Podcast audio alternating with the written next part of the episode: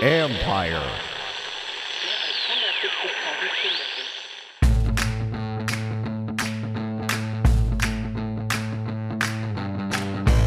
Hello and welcome to my podcast. I have two great guests for you today, both from the ESPN family, of course. Starting with Dan Orlovsky, rising star for ESPN, former NFL quarterback. I brought him on to break down not only Josh Rosen, but the, some of the draft quarterbacks that the Redskins would be interested in, whether at 15 or maybe later in the draft. And then also um, our Cardinals reporter, Josh Weinfuss. I wanted to provide some insight into who Rosen is from a guy who covered him last year and talked to other guys in the Cardinals locker room about him. Both come at you with some really good insight. But first, let's start with my conversation with Dan Orlovsky.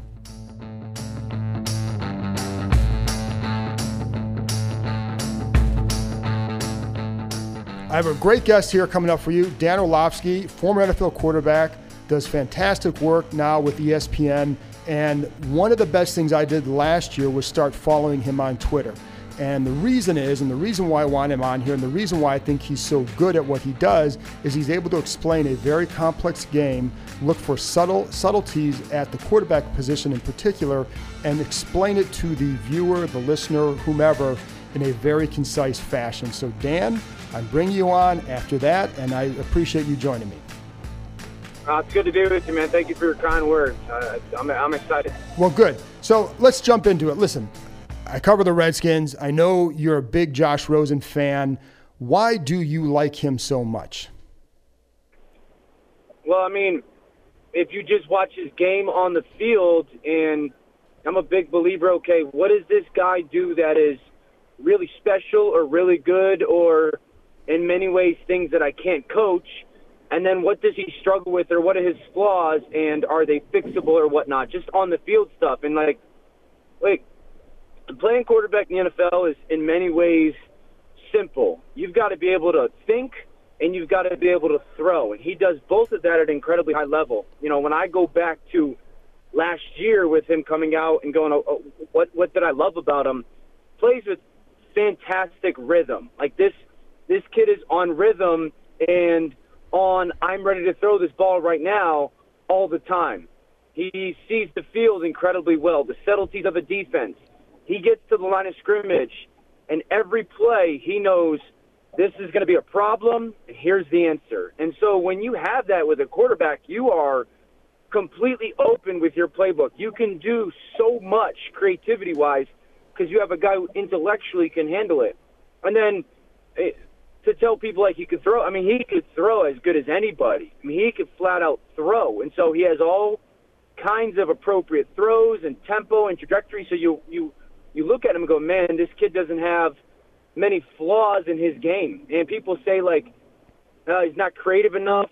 Now there's there's clips on tape that that would challenge that, or, or he's too robotic. There's clips on tape that would challenge that. The best quarterbacks in the league over the last 12 years stand in the pocket and deliver the ball, and he's plenty good in the pocket. So I just there's a lot of things about his game that I love, and there's not many things that I point to and go that could hold him back. Are there, and you you know, and you say that, and you also say that you know, flaw, there are some flaws in a quarterback that you say, okay, this can be coached. What are some of the flaws that you might see? They say, I'm not worried about that because this can be coached. Well, uh, there's just not many. There's okay. not a lot of flaws in his game plenty, plenty accurate, plenty good enough arm strength. I, the, the downside, to be honest with you, John, he he's been beat up. I mean, the right. kid has been beat up. He took a beating at UCLA. He took a beating last year at Arizona.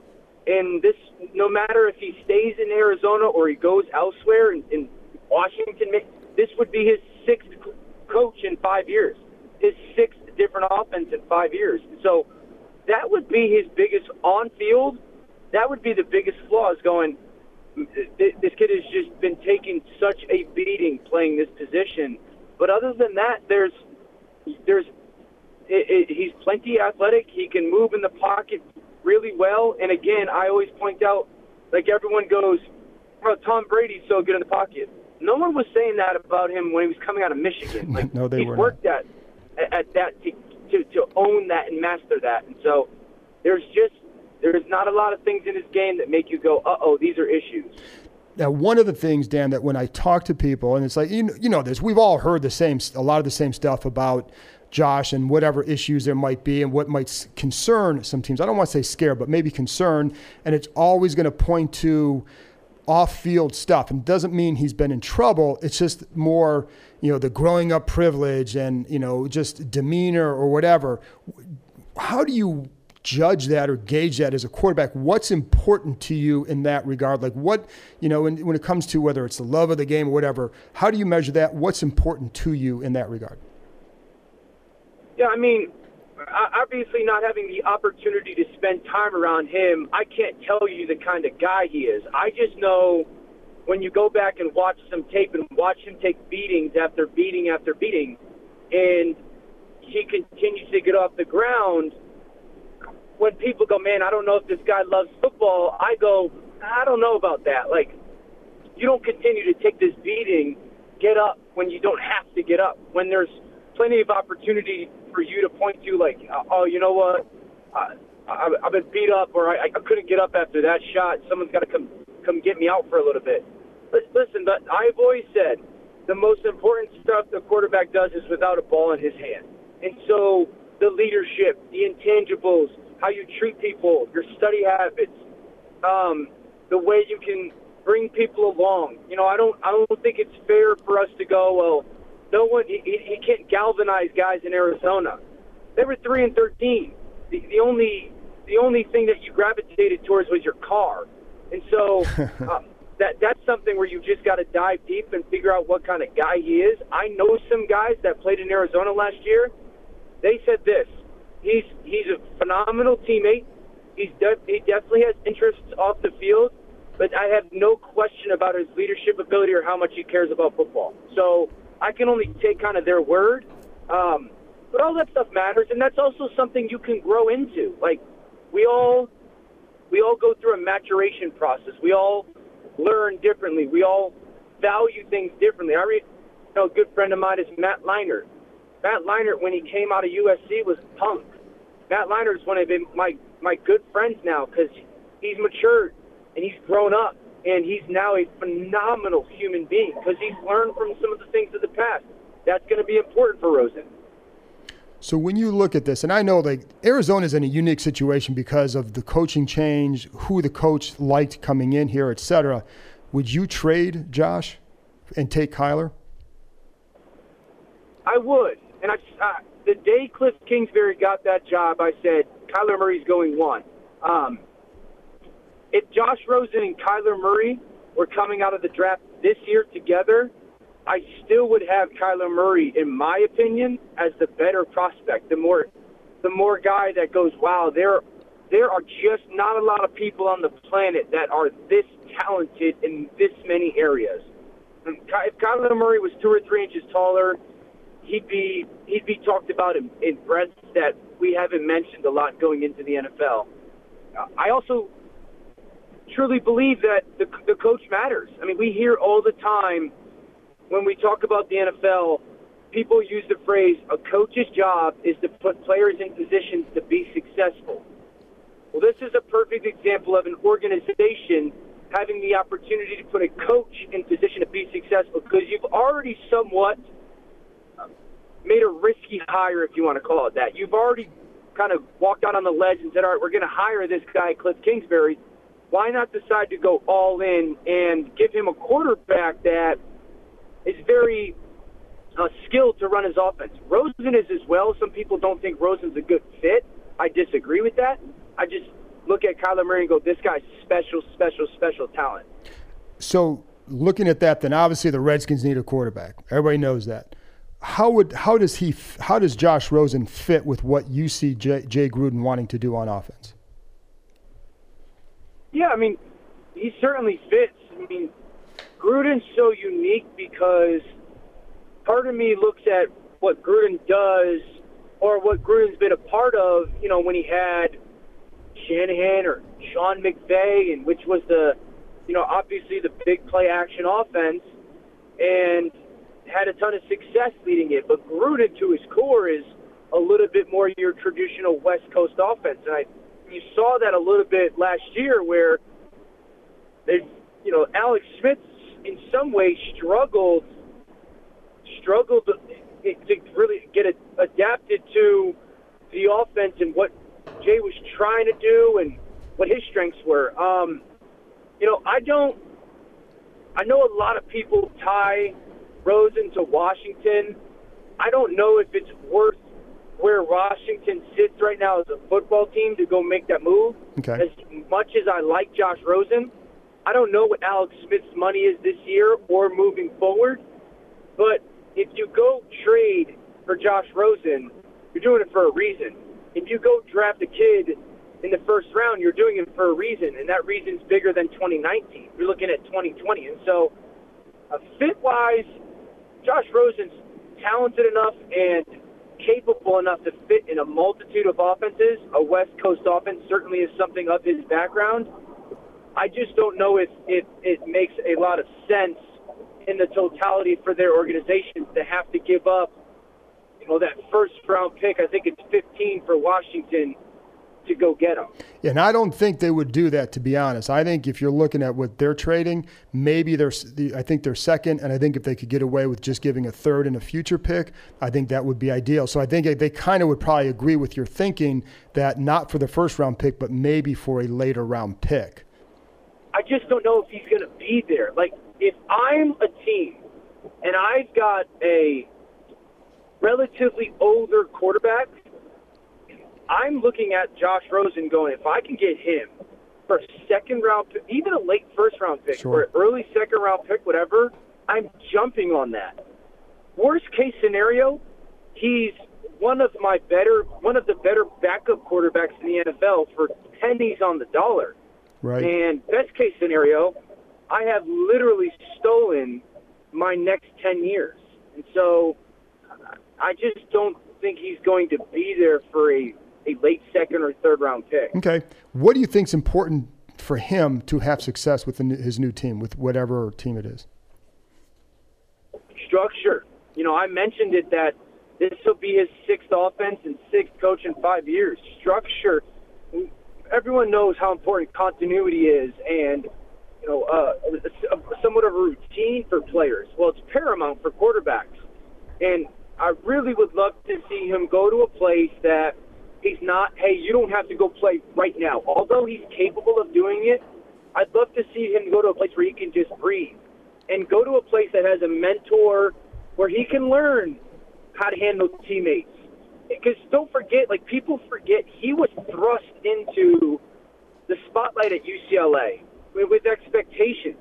He didn't have anyone ahead of him to teach him how to do things. It was like, hey, you're the true freshman, go be the chosen one, the Rosen one. and he's never had someone ahead of him. And this is why those veteran mentors are important. He's, he's never had someone to go, this is how you study. This is how you handle an off day. This is how you handle success. This is how you handle throwing three picks in a loss. This is how you handle when your teammate fumbles in the fourth quarter to lose you a game. This is how you treat the the person in our building who who can't help you. That that they just work there and they can't help advance your career. Like he needs somebody ahead of him to learn that from and to to look to and go, okay, that that's that's something that I need to get as part of my personality to allow him to mature. On the field, I I, I I've said it. Like there's not I, there's no offense that I look at and go, ooh, he's he's not capable of doing that. Like I look at Dwayne Haskins from Ohio State this year. I would never put him in an offense that was predicated upon movement. That was that was a, a bootleg offense. That's not his strength. I would put him in something where he com- completely controlled the line of scrimmage. Rosen's a good enough athlete. He throws good enough on the run. He makes good decisions. He's intelligent. He's smart. He could push the ball downfield. He could be efficient in the short passing game. There's not a lot of offenses that I look to and go, he could not operate those. Speaking of Haskins, looking at the quarterbacks in this draft beyond Kyler Murray, who do you like of that next group? Haskins has been a guy that I've really enjoyed watching over the past three or four months. He has got really good NFL intelligence. Like you talk about a kid that can go to the line of scrimmage and completely know what's going on and understand this is the pressure. How can I pick this up? Here's the weakness of the defense, and communicate it all. Very bright. Um, makes appropriate throws, and I continue to hammer that point home. Like I don't like when people say quarterbacks can make all the throws. I've, I've been around defensive ends that can make all the throws. You have to make appropriate ones. This kid's tape is very impressive doing that. Uh, I like him a lot too, like a Philip Rivers guy. Never going to run away from you and, and beat you with with his legs, but efficient enough. Uh, but he can throw it and he can think it, and that's important. Now, I do get a little bit of I don't want to hold it against him, but he has some talent around him at the skill position, and so I go, all right, what are you going to look like if you go to the Jacksonville Jaguars and they don't have anybody? Like, what what are you going to look like when you're in that situation? You know, there's some stretches where he he goes a little quiet. He he goes a little bit of like, why are you not controlling the game? That's silly to say because he threw 50 touchdowns, but the tape shows that. And also, uh, one of the things is like, I don't know how many times he was forced to play super fast. Ohio State's offensive line, run game wise, was not what it used to be, but pass protection they were really good he he wasn't forced to play super fast at times. I want to know what he would be like that, but I do know this: when he was forced to play at a high level in the fourth quarter, he led college football in fourth quarter touchdown passes this year. When the money was on the line, he showed up, and I love that part of his game. So him, Drew Lock from Missouri is incredibly intriguing because he's got all these physical skills. He's accurate. He's got a big arm, and he's athletic I just have no idea what kind of brain he has because Missouri's offense was so so basic. Uh, they didn't give him a lot of challenges. It was all progression based. It wasn't coverage based. So I'd have to spend time to figure out can he think. But there's a lot of his game that you like. I got just a couple more, and I appreciate this. Um, Daniel Jones, another guy that I think teams are going to look at, obviously in that mid first round area seems like a pretty tough competitor. You know, see him standing in there. You also see him getting beat up at Duke quite a bit. You know, seems to have pretty good mechanics. What's your take on him? And would a guy like that be a good fit for the Redskins at 15? Or is that so? Too I actually did. No, I, I call college football games for ESPN right. as well, and I did a Duke game. And uh, when you, if you just like took Daniel Jones and never met him, and just cut on tape, you'd go like, "Oh, this this kid can play." Uh, the ball is going to go where it's supposed to go, when it's supposed to go there. Um, he's he's incredibly he's Alex Smith uh, in many ways. That's I, I tied Daniel Jones to the Redskins two months ago, maybe. Uh, incredibly accurate, um, under 15 yards, under 12 yards. A better athlete than kind of people want to note note note him as.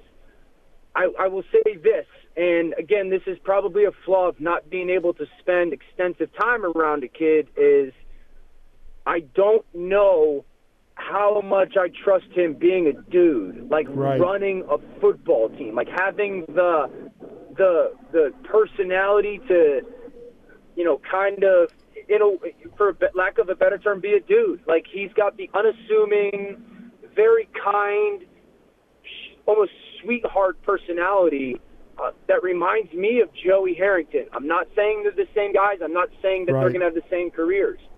But that would be the thing that I would have to really spend time with Daniel Jones and going, do I believe that when we're down 21 nothing, that this guy can get on somebody that's not doing something the right way that can lead us to a comeback? Or do I believe that this guy – can provide our team with the right type of mindset that can carry us. Because if you're taking them relatively early, you're taking them because you you you need some kind of impact on your organization. I don't know Daniel Jones enough to know that he can give that to me. Where I, I believe I, I love that about Darnold Bester. I love that about Baker. I love that about Kyler Murray. I, I, I, I think I see that in, in Dwayne Haskins and Drew Lock. I don't know that about Daniel Jones. Okay, and last thing from me here, Dan, and again, I appreciate this. Um, beyond the beyond that top group, yeah, you guys like Finley, Stidham, Clayton Thorson, Will Grier.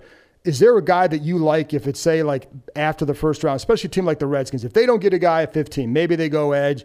And if they don't trade for Rosen, they're still going to look for somebody. Who's a guy after that first round that you say I really like this guy? Yeah, two guys. It would be Jarrett Stidham and Clayton Thorson. Stidham because you know talented. Yes, you could throw it, but there's a there's an aspect of standing in there and looking at somebody as they're about to split your sternum in half and not blinking. And Stidham has that quality where he does not blink in the pocket. He will stand in there and throw the ball. It's just such a difficult evaluation of him because Auburn's offense is painful for a quarterback to play in when it yeah. comes to like concepts or getting through a progression. Like there's no rhythm to it. And also, they weren't very talented on the outside, so no one gets open.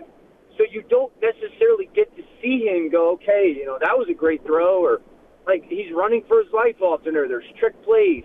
My concern with Stidham is everything seems to be one pitch. Every, everything's a fastball. I, I, I didn't see enough of like him changing the, making those appropriate throws.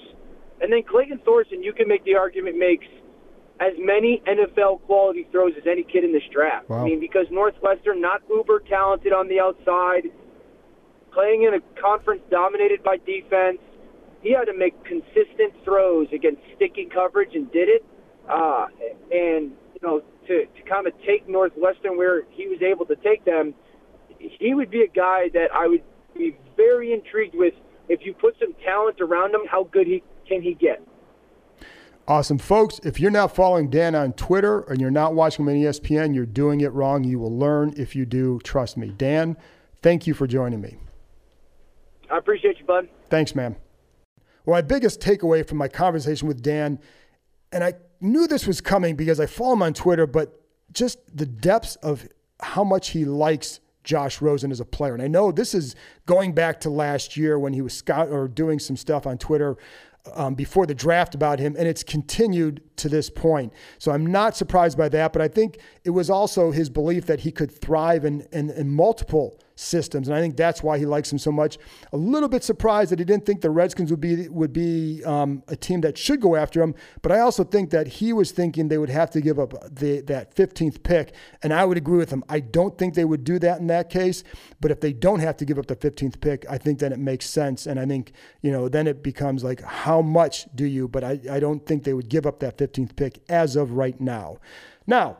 Let's get to know Rosen more on a personal level. How is he like in the locker room? And that's why I wanted to bring Josh Weinfuss, my ESPN counterpart in Arizona. He's coming up right after this.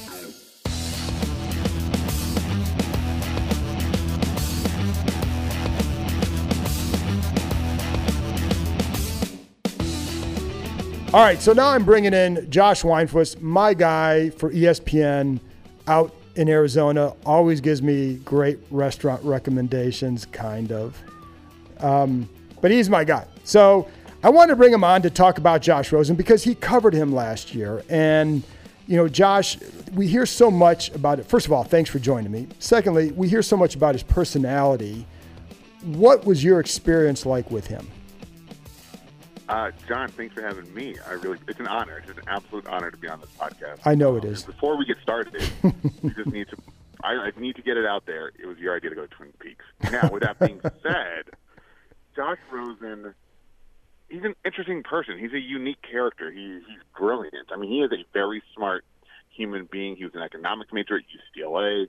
Um, he can kind of read through the dumb question, and I think he saw a lot of that over the last year he was very outgoing until he got drafted, and then you know he had his great comments uh, draft night last year when he said you know he was he, the nine picks ahead of him were going to regret it or whatever it was, and then he kind of you know scaled back a little bit the, the the next night or the next day when he had his introductory press conference and said, "Oh, only the three picks, the three quarterbacks are, are you know are going to be the regrets, whatever it was." So he and ever since then he kind of was very quiet. He kind of understood his place in the NFL. It, then that at that when he started his career, that was as a backup quarterback behind Sam Bradford. So he wasn't the outgoing, opinionated person we all knew, at least in public. And then once he got the starting job in Week Four, he was a little more open, but still pretty reserved. I think he still understood that hey, I'm a rookie. I don't need to go in here and splash my name across some headlines. Um, but for the most part, you know, he was good to, to work with, good to deal with. Um, but at the same time, if you asked him a question that was maybe a little controversial or something he didn't want to answer, he would just flat out be like, "Yeah, I don't know." Kind of frustrating from our standpoint, but at the same time, I understood where he was coming from. because he didn't want to get himself into trouble. But um, I think he's just going to grow into the role, grow into the position. What was his reputation in the locker room with his teammates? So it was it was split. There were guys who absolutely loved him, and there were guys who did not like him. Some people thought he was too interested in outside um, hobbies, outside interests, um, and then there were guys who said he came in, he you know, and he he was the first guy in, last guy to leave, and he was you know a guy they swore by, a guy that they that they loved as a leader, a guy they loved as a quarterback. One thing I thought was interesting that was that after Sam Bradford was bench and he became the starter. Rosen started to host meetings every Friday with the offensive line mm. and the running backs. And a lot of the older guys, they at first I think they were a little little surprised, a little taken back. But the more those meetings went on over the course course of the season, guys really developed a respect for him because he understood what he was talking about. He knew what he was talking about. And when he didn't, he would ask questions about it. Guys constantly told me that they were surprised at how mature he was in that standpoint. So, you know, one thing that we heard from David Johnson this week, the running back uh, for the Cardinals, is that, you know, Rosen would break down the offense so he understood it, hmm. and then he would basically relay that to his teammates, I guess, in what we would consider layman's terms, stuff that they could understand as well. So there's definitely that, that maturity there um, and that intelligence. He's a high football IQ, um, but um, there are definitely some people that that did not care for them. But I think that's normal. I don't think everyone's going to be liked by everybody in the locker room. And I would agree with that because I dealt with that with number of with several players over the years, some more notable than others. Um, is when things would go bad for him, because obviously that was a tough year for him and the Cardinals. How did he handle that post game and just with with everything else? you can definitely tell there sometimes post game he was very frustrated. Um, whether it was with himself, whether it was with teammates, the coaching, the play calling, uh, there you know he there was frustration boiling up, but he never let it kind of you know flow over the pot, if you will. Um, he, but he he would answer the questions. We, you know, we would ask him what happened on this play, and he would answer it straight up. And if the question was wrong, he would make the reporter know, which I still have a little bit of an issue with. But at the same time, if the question's wrong, the question's wrong. So um, he handled it well. You know, he he understood what what situation he was in last year, and that was one that was. I mean, this this team was an utter disaster all year. You had two offensive coordinators. You know, Mike McCoy was hired was fired week seven. Second year in a row, he failed to make it to Thanksgiving um, as an offensive coordinator. Then they brought in, or then they replaced him with Byron Leftwich, who was a first year coordinator. So um, it was um, it was it was a rough year, but I thought he handled it well. Um, you can tell that he he knew what was wrong with his team, and he wasn't going to throw anybody under the bus. But at the same time, he made it known through body language, through facial expressions, through even some of his answers that he was he he was definitely frustrated. Do you think he wants to be there? Um, I, I don't have a good enough answer for that question simply because we haven't been around him long enough to kind of get to understand where you know it, it, Josh on a deeper level. From what I understand from talking to people around him, he would love to be here. You know, he understands that that, that this team has the ability to be very good next year on defense, and I think there are pieces on offense that could stand out. Um, I think what's intriguing to a lot of people is what he can learn under Cliff Kingsbury. But um, at the same time, I get the sense that if he were to be moved, it wouldn't be the end of the world for him. You know, he would handle it. He, you know, he, he has he is a professional, and I know that's a kind of a cliche thing, but I think what we saw last year was he handled things at a very high, highly professional level. This team was awful. It was bad week in and week out. He, you know, he made a lot of mistakes. He threw a lot of bad passes, a lot of interceptions but he handled it with a poise that I don't think we would have seen from most 21 year olds. So I think from that standpoint, I think we will see him if he does get traded, um, regardless of who, to who it is, he'll handle it professionally. All right, Josh, I got one last question. This is the big one, and you know we do our mock draft on NFL Live in, in a couple weeks. All the pressure on you to get that ball rolling with this first pick. Do you think they will trade Josh Rosen? I do think they will trade him. I think I don't think it's going to be healthy for this team to keep Kyler Murray if they draft him when they draft him and Josh Rosen on the roster at the same time. I do know Cliff Kingsbury ran some two quarterback offense last year at Texas Tech a little bit. I don't think that works in the NFL, and I think for the sake of the locker room, I don't think you can keep both of them simply because if you get through training camp with two quarterbacks, and Josh Rosen's playing well because he's he will make that jump. He will make that second year jump like most rookie quarterbacks do.